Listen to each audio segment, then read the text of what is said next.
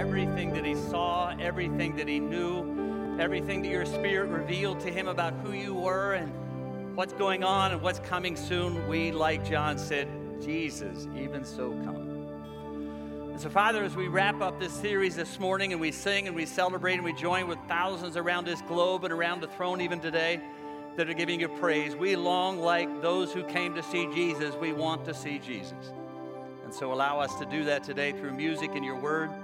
May the glory of God abound in this place. May every demon of darkness run and flee, and may you be glorified this day. In the name of Christ we pray. Amen. You may be seated. Thank you, Dave. Well, as you heard, as I prayed, as Co said a moment ago, we do something we only do two or three times here at Community Alliance Church. We finish a series. Now, two weeks from now, I'll say the same thing. We do what we're only do a few times here. Going to start another one. But today we finish a series in the book of Revelation. I hope you've enjoyed it. My desire has been to take this mysterious, confusing, somewhat overlooked book of the Bible and make it exciting and practical. Songwriter and author Michael Card said this so called book of the future is actually waiting to be applied to our daily lives. Revelation is not just a guidebook for dealing with end times, it is a guidebook for every single day of our lives. Yes, absolutely. We look forward to the future manifestation of the triumph of King Jesus. But we also live in the present with encouragement, power, hope, and purpose. Hope is an incredible, incredible force. The story that we read at the end of last Sunday's sermon about Jen is just one small, small example of the unbelievable hope we have in Christ. Knowing that no matter what goes on in this life, He's got something absolutely incredible for us on the other side.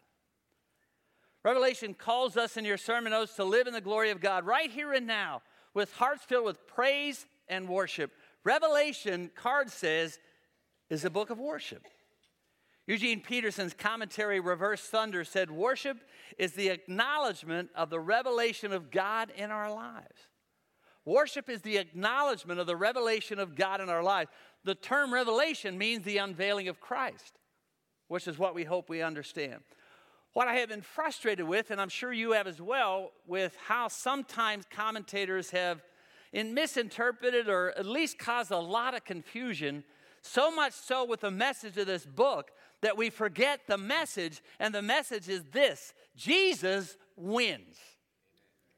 That's the message of the book. We get so confused with all the other things that go into it. The message of the book is ultimately this Jesus wins. And when you're in the middle of a storm and you're in the middle of life and you're in the middle of the uncertainty of life and you wonder where it's going to go and you wonder how it's going to turn and wonder what's going to take place and will I ever get through it, don't you want to know in the middle of all of that confusion and uncertainty that you know, I know, we sing, we celebrate, Jesus wins. And that's the essence of the book. We know that God is so much bigger sometimes than the boxes we try to squeeze him into to fit our philosophy and theology. We can be so rigid or overthink and overanalyze that we reduce everything to theological formulas, and if it doesn't fit in the formula, I don't know if I can understand it. And just at the point when you think you know exactly how Jesus is supposed to work, and we contain him to our theology and our songs, he comes and shows himself in a fascinating way. And that's what I love about this particular book. It's so much more than anything else we can imagine. It is the unveiling, as I said a moment ago, of the living Christ, which is again why God chose to term it revelation. Not revelations, revelation, the revealing or the unveiling of Christ. Let me show you again. You've seen it in Matthew, you've seen it in Mark, you've seen it in Luke, you've seen it in John. Let me show you again it's not just that Jesus that you saw there. There's another side of Jesus that I just want to show you a glimpse of. And so God gives John the unbelievable opportunity to peel back the darkness, to lift the curtain a little bit, and let us see what's on the other side. Michael Card said, I hope people, when they read the book of Revelation, recognize the end times issues are the minutiae in here. But when you read every other author, so often it's all about end time theology. It is just the minutia in here. God is so much bigger than that. It is about our eternal hope in God. We get to stand with countless people down through the ages, and join, as I said a moment ago, with thousands and thousands and thousands of angels around the globe who sing, Holy, holy, holy is the Lord God Almighty. We can, in faith, be there when that day comes, and we can be now, here and now, in the very throne room of God. He's given us that access. Last Sunday, we shared the final piece of that in Revelation 21 and 22, and we said that the, the glimpse that John gives us in this is not just about scenery, it is incredible.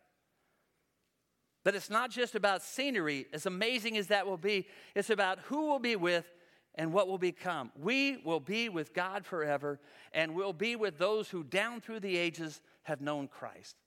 I don't know if you have a list of people that you want to talk to when you get to heaven. Want to see Jesus. I said a moment ago, the thing that keeps running in my head this morning is two of the people that came with Philip and said, We just want to see Jesus.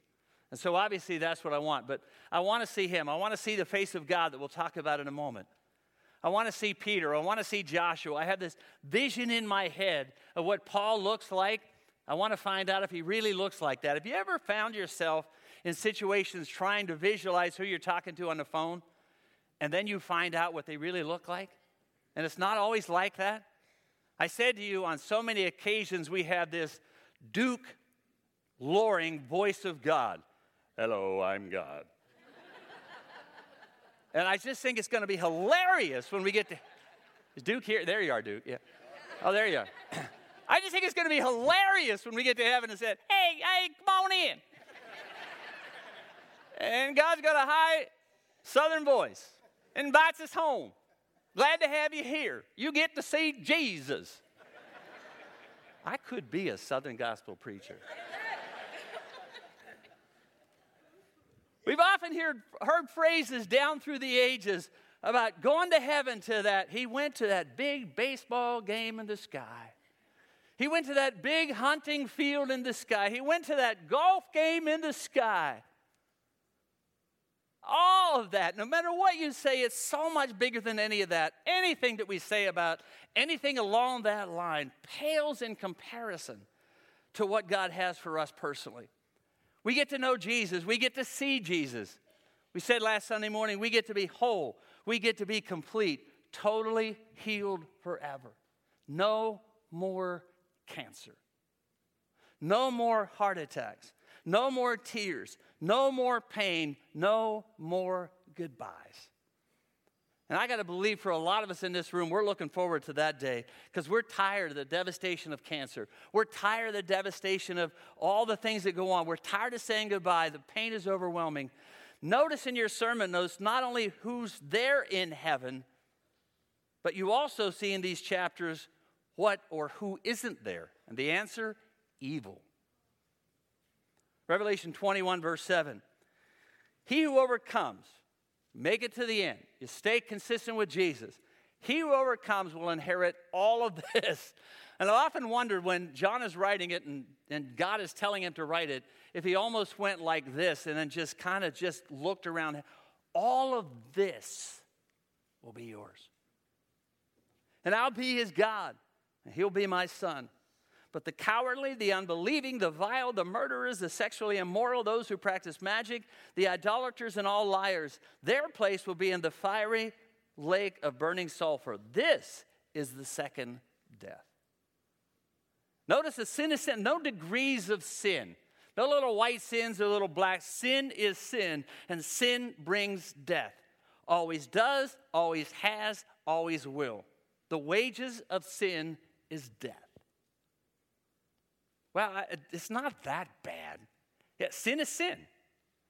You can market it, you can package it any way you want, but sin is sin. And the wages of sin is death, but the gift of God is eternal life through Jesus Christ our Lord.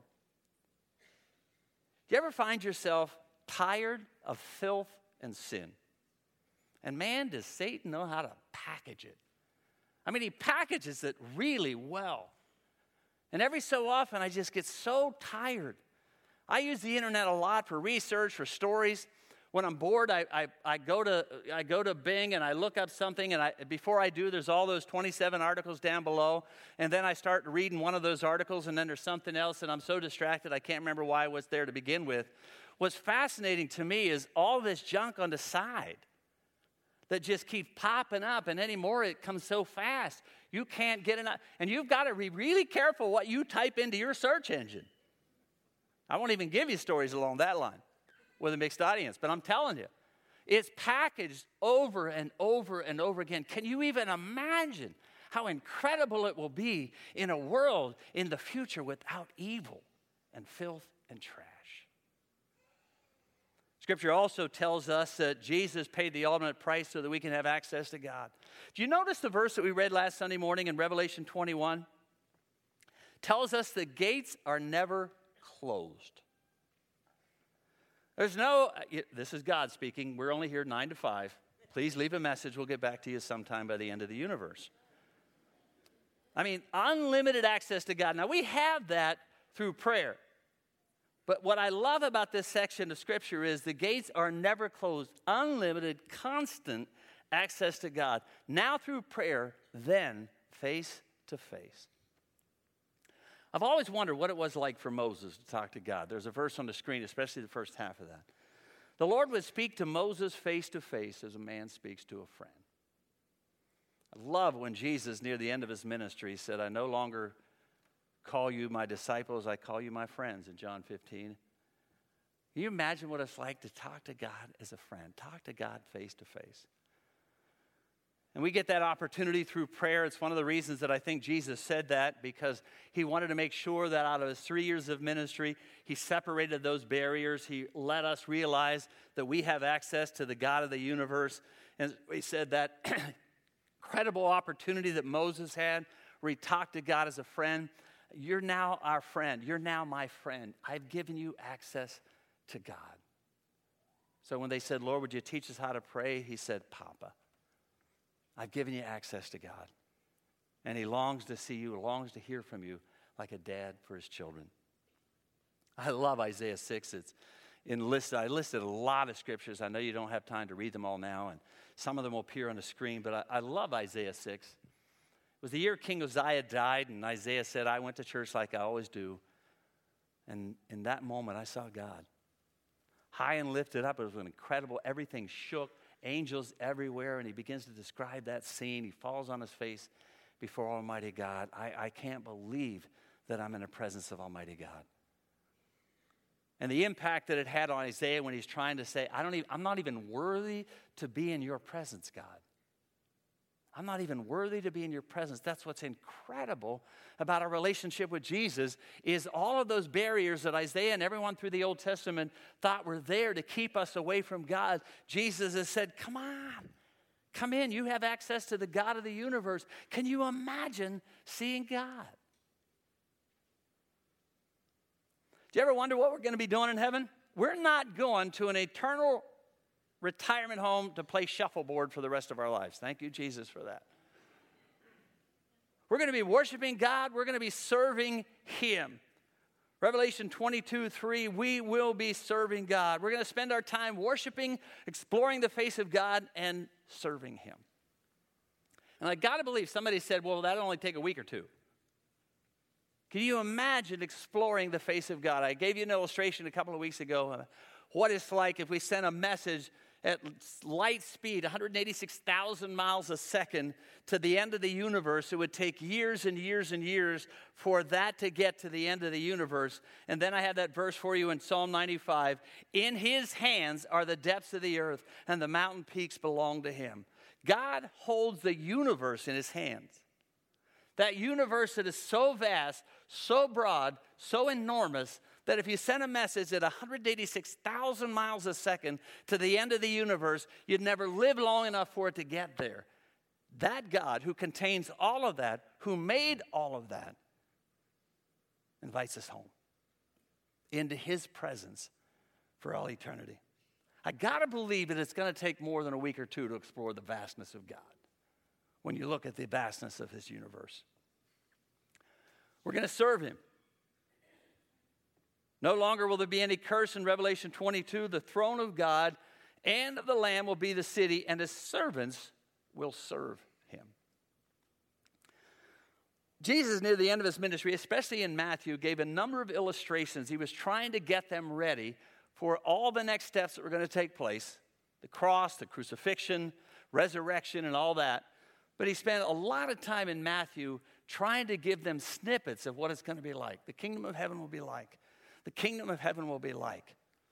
And I got to believe in Acts chapter 1 when it said after Jesus rose from the dead, he spent 40 days with his disciples talking to them about the kingdom of heaven. And that's all it says. He probably rehearsed some of the things that he said to them in Matthew.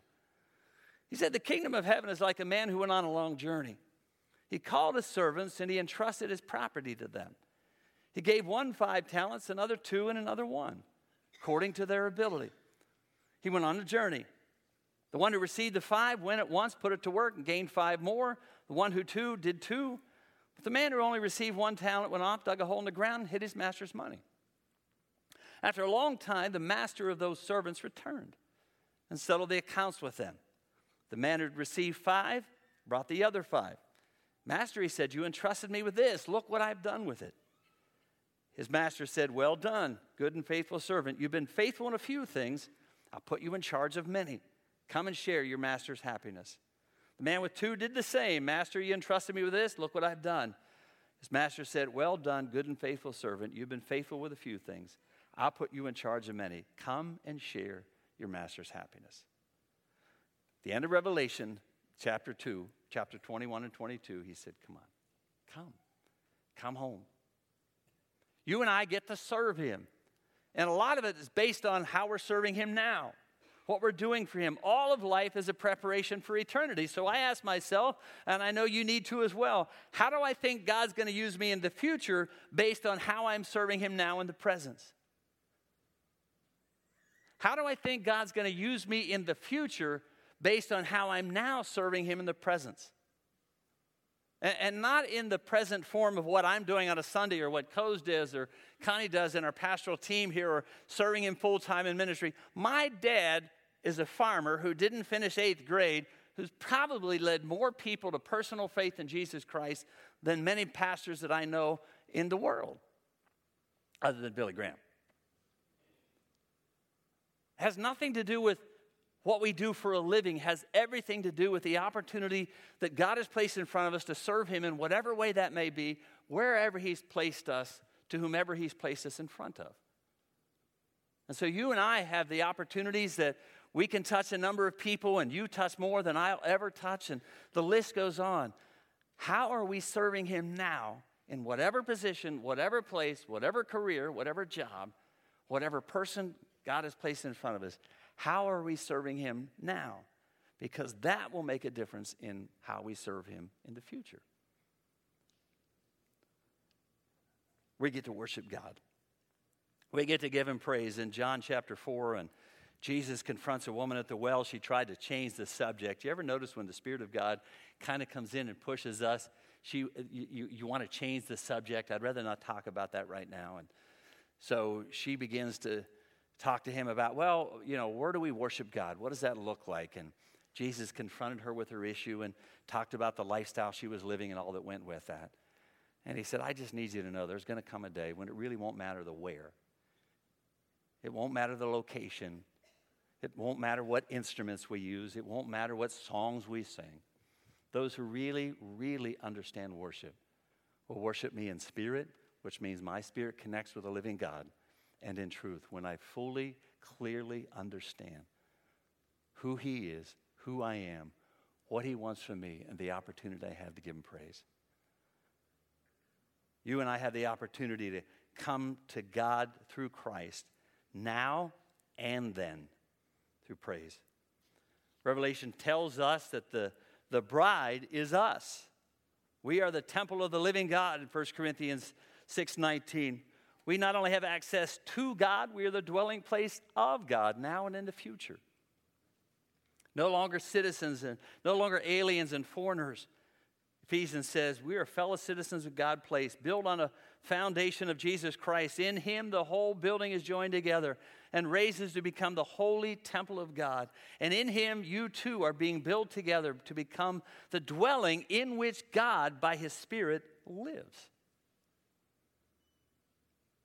And you too, all of us who know Christ as our Savior, are being built together into a dwelling in which God lives by his Spirit. So, how do we get there? Jesus. And like any way that you get through any eternal dwelling, they go through the gate.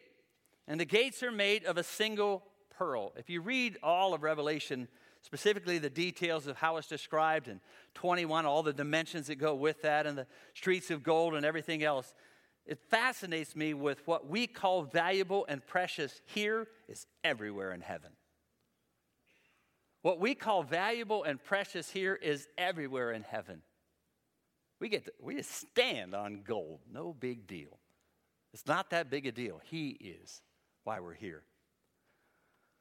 There's a fascinating piece in all of that. Maybe you've heard it before, but I want to finish this morning saying it this way. In Revelation 21 21, it says this The 12 gates are 12 pearls, each gate made of a single pearl. It's not pearly gates. I, I, is there a song that says pearly gates? I'm, I'm sure it does. Uh, and I know we have a song, you know, I, I, got a mansion over the hilltop. You just need to know it's a room. It's not a mando, it's a mansion, it's a condo. And you're lit. No, I'm kidding. It's not pearly gates, it is a single pearl. The symbolism of using the pearl is incredible. Most other precious stones are formed by pressure and heat, right? Diamonds are made that way. Pearls by blood, suffering, and death. Bits of sand get into the oyster, they irritate the membrane. The oyster secretes fluid and blood, and they form around the irritant, and the pearl develops. To retrieve the pearl, the oyster has to die. Get the symbolism of that? Of all the precious stones mentioned in Revelation, it's interesting that he tells us that we enter through a gate made of a pearl. The only way into the kingdom of God is through the cross of Jesus Christ, which, by the way, cost him everything. You can't get to heaven because you're good enough. The only way to get to heaven is through Christ. He is the way, the truth, and the life. No one, he says, comes to God but through me. And he offers that to all of us. I am the way, I am the truth, I am the life. And it's not for a select few, it is for all to receive. He said, I want every single one of you to be there. The reason I've held off he says to Peter, The reason I've held off the final judgment is that no one misses it, that all will be saved. I encourage you to answer the call, Revelation 22 17. The Spirit of the bride, and the bride says, Come. Let him who hears come. Anyone who is thirsty, let him come. Whoever wishes, let him take the free gift of God. My prayer is in your sermon notes that God's incredible vision given to John of the future will be our motivation for the present. That John's incredible vision of the future will be our motivation for the present. How we live, how we expect to get in, how we serve, how we love, who we are, and what we look forward to. Everything we've done over the last 14, 15, 18 weeks, I'm not even sure how long it's taken, is just a snippet what God has for us in the future. And so much more about worrying about the day, the time, the hour. He said, You're not going to figure it out anyhow. Just be ready. Because I'm telling you, when you're there, none of the other things will matter. Father, we thank you for the glimpse that you have given us of the future and what is available to us and what you have done and what you have prepared for those of us who love you and call you by name. So, as we join with thousands down through the ages who have given you praise, and we worship you, and we adore you, and we celebrate with you, and we celebrate who you are and what you've done for us. I lay my family here at CAC before your feet, and I pray, oh God, in the name of Jesus, that every single person who hears my voice this day knows you as Lord and Savior. That if not, they'll reach out and accept and realize that you're the only way. It's not how good, how bad they've been, but who you are and what you offer. And so as you have invited. Come. And Father, now as we join, can't even imagine what it's going to be like, but we get little glimpses every so often of what it's going to be like in the future. And we want to be ready. And we look forward to that day. In the name of Jesus, we pray.